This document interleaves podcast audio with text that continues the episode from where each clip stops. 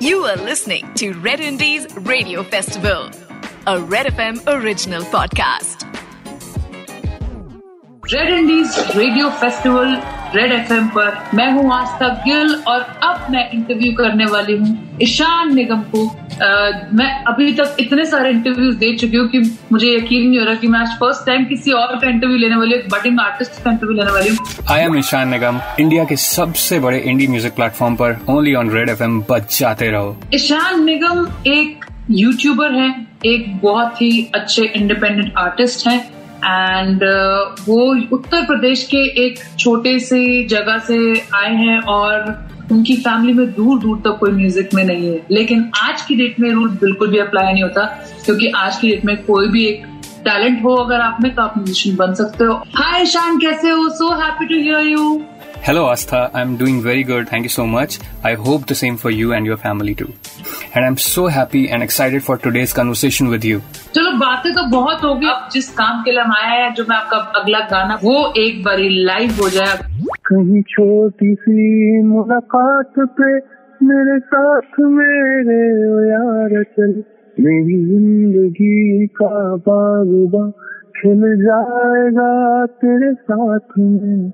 इन सोई आँखों की पलकों को तू जगा जरा मेरे ख्वाबों से। मेरी ख्वाहिशों का कारवां बन जाएगा तेरे साथ में, ओ जाना। मेरे साथ चल, दिलकश हसी अपना सफ़र बन जाएगा, ओ जाना। अच्छा ईशान मुझे आप एक बात बताओ, ये म्यूज़िक आपकी लाइफ का पार्ट कैसे बना? अपनी जर्नी के बारे में कुछ बताइए।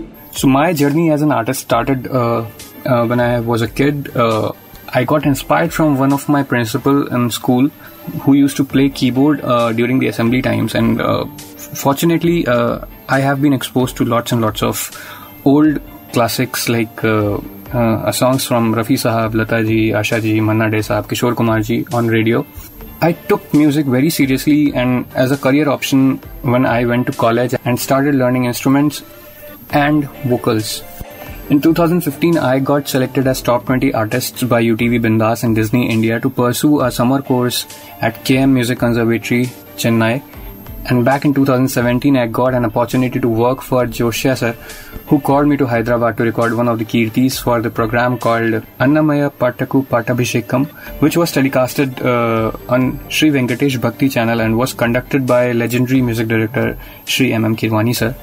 After that, I started my journey as a independent artist uh, in 2019, where I released my first single, which is called Nakabi, and it got huge response from the audience And again, I got a motivation from that and released three singles in 2020, and all of them got a huge response and appreciation from the audience.